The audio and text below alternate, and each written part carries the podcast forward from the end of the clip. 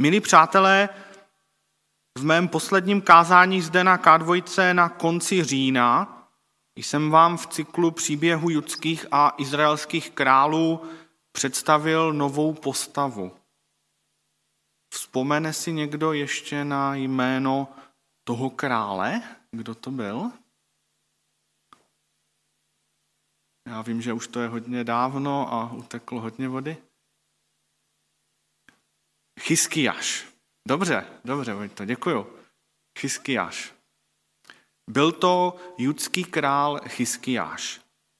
A toho jsme si definovali jako dobrého krále, jako krále, kterému šlo o přízeň Boha hospodina. A dále jsme se zaměřili na jednu zvláštní věc, která se, které se tehdy Izraelci klaněli. Jednalo se o bronzového hada Nechuštána.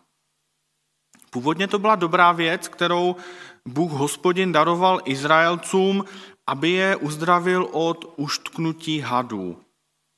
A později se ten bronzový had pro Izraelce stal modlou, kterou uctívali místo, místo pravého Boha hospodina. A výstupem toho minulého kázání bylo, abychom přemýšleli o tom, jestli také v našich životech není něco podobného bronzovému hadovi, tedy modla, které se klaníme a která má nepatřičně důležité místo v našem životě. V životě křesťana má být na prvním místě Pán Ježíš. Dnešní kázání jsem nazval Tři králové trochu jinak. My název Tři králové známe spíše v souvislosti s Vánocemi nebo možná s Novým rokem, protože nás ten název odkazuje ke třem králům či mudrcům z vánočního příběhu Ježíšova narození. Tři králové se tehdy přišli poklonit spasiteli, když se dozvěděli, že se jako malé dítě narodil v Betlémě, v betlémské stáji. A název dnešního kázání Tři králové trochu jinak odkazuje k prvnímu verši textu, který jsme dnes četli. E, tam se totiž nacházejí jména tří králů, kterých se následující události týkaly. Pamatuje si někdo z vás, kteří králové to byli? Jednoho už jsme tady řekli, takže Iskiáš. Pak ještě tam byli dva. Vybavíte si z textu?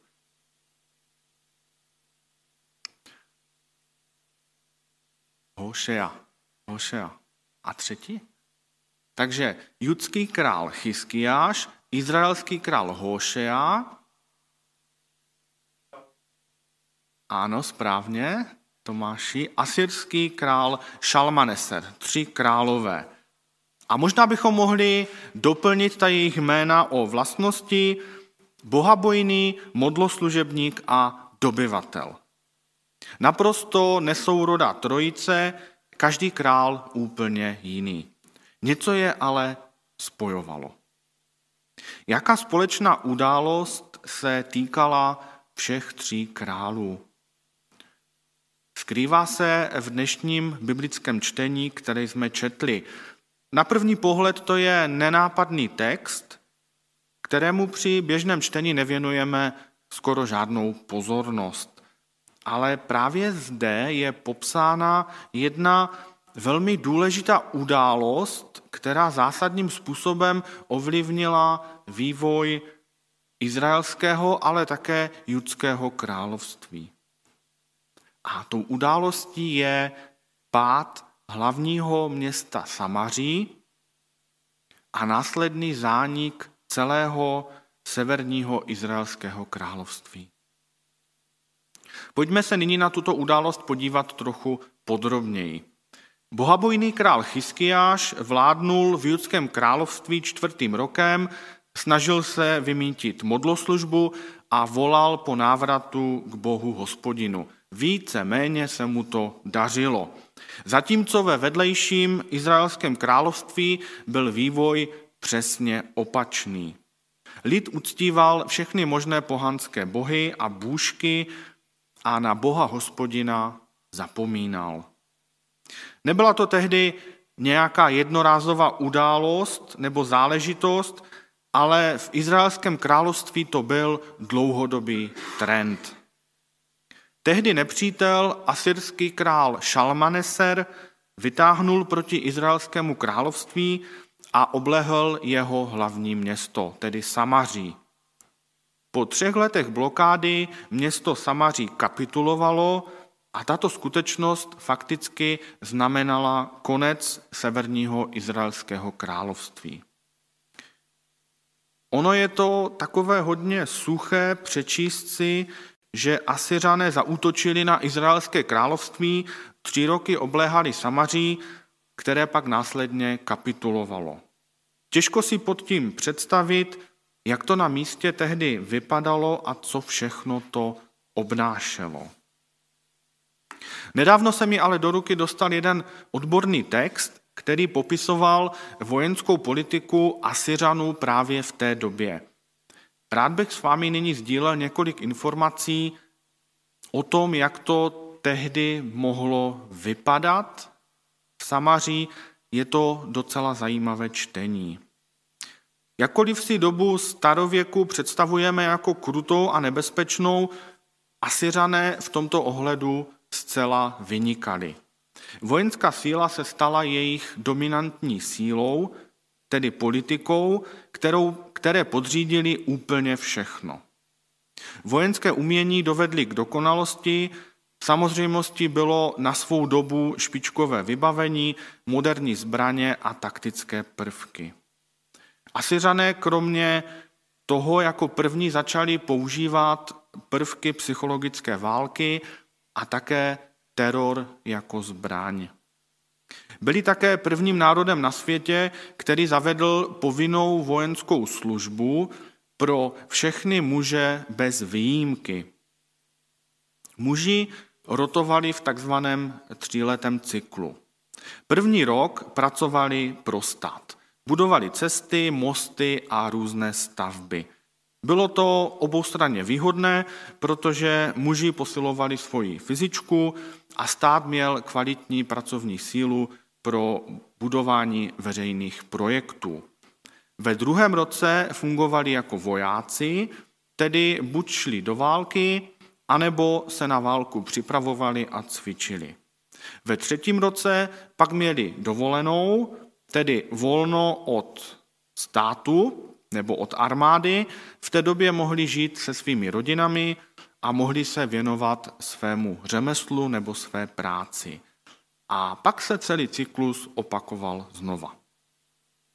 Z výše uvedeného vyplývá jedna konkrétní informace nebo aplikace, pokud v Bibli čteme, že Asyřané obléhali Samaří tři roky, pak to znamená, že se tam každý rok protočili noví čerství vojáci.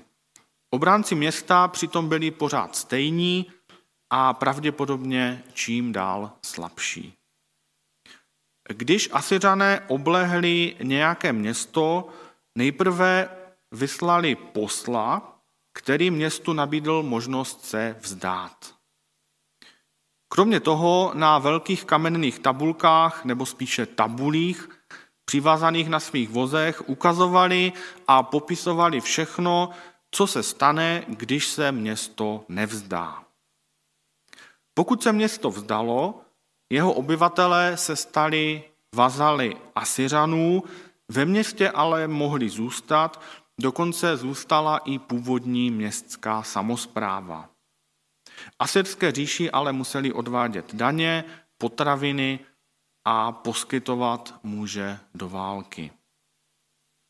Pokud město asyrskou nabídku odmítlo, Asyřané jej hermeticky uzavřeli, odpojili kompletně od zdrojů, tedy voda, jídlo, otop a tak dále, a samozřejmě primárně nechali vyhladovět.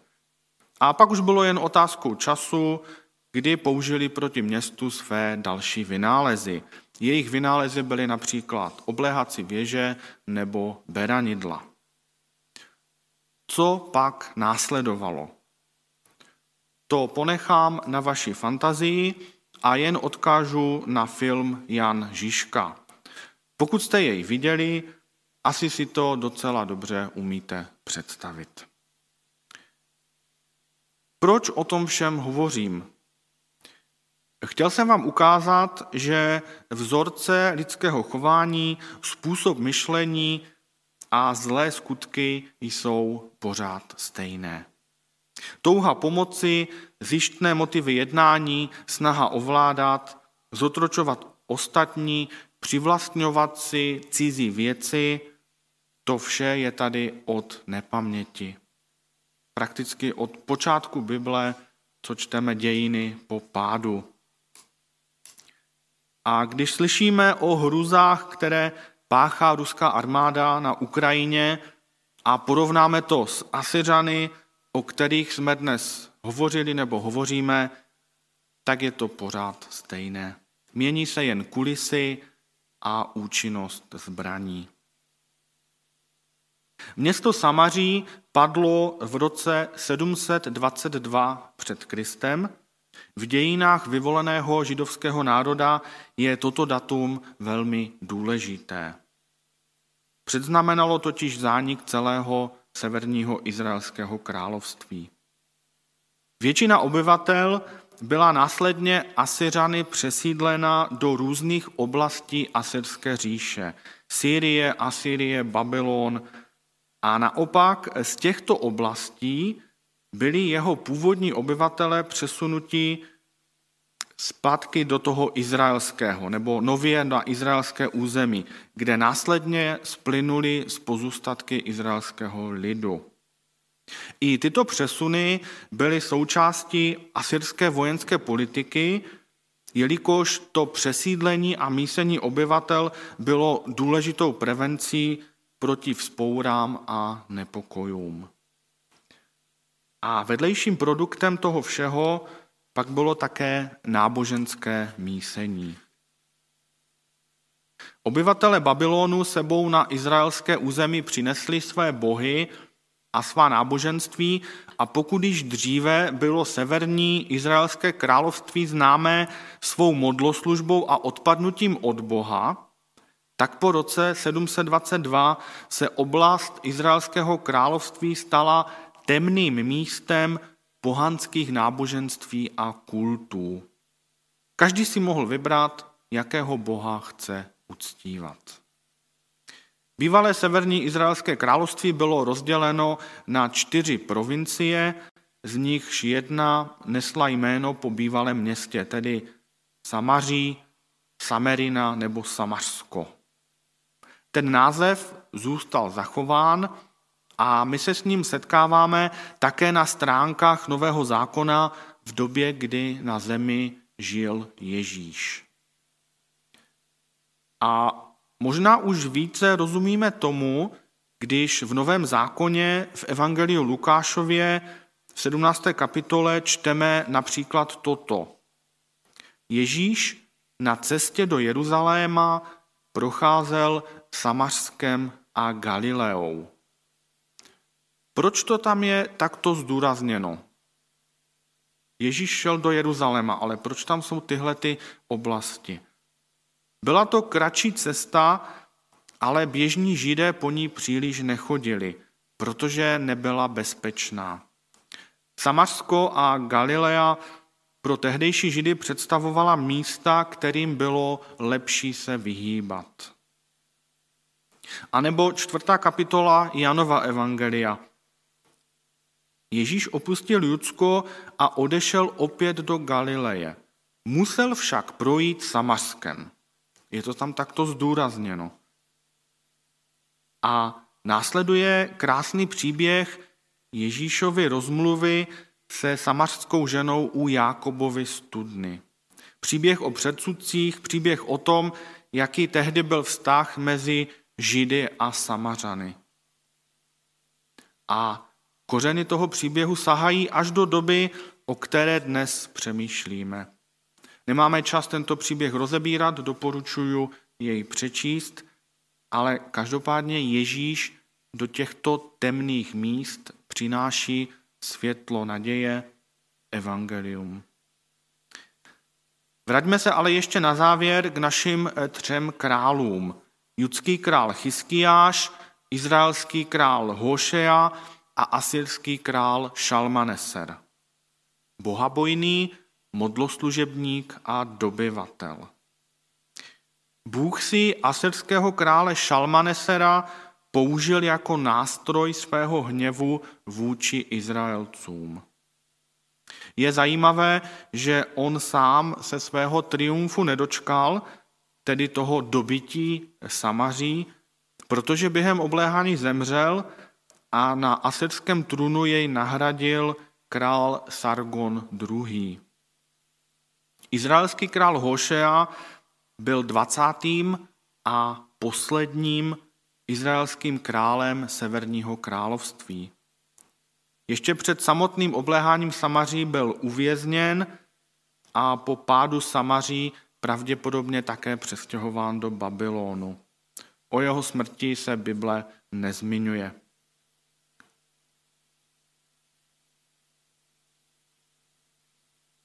Král Chyskiáš jakoby v dění v Samaří sledoval v povzdálí, musel si ale být vědom toho, že je dalším na řadě v rozpínavosti asyrské říše.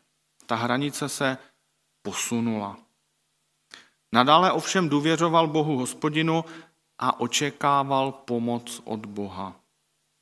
A v tom se zásadně odlišoval od izraelského krále Hošeji, který spoléhal na marnou pomoc lidských králů. Který král se vám líbí?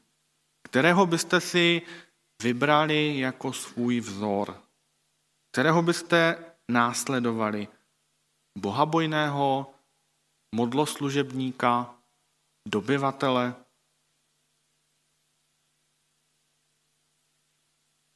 Stejně jako tři mušketýři byli ve skutečnosti čtyři, tak já bych k této dnešní trojici přidal ještě jednoho.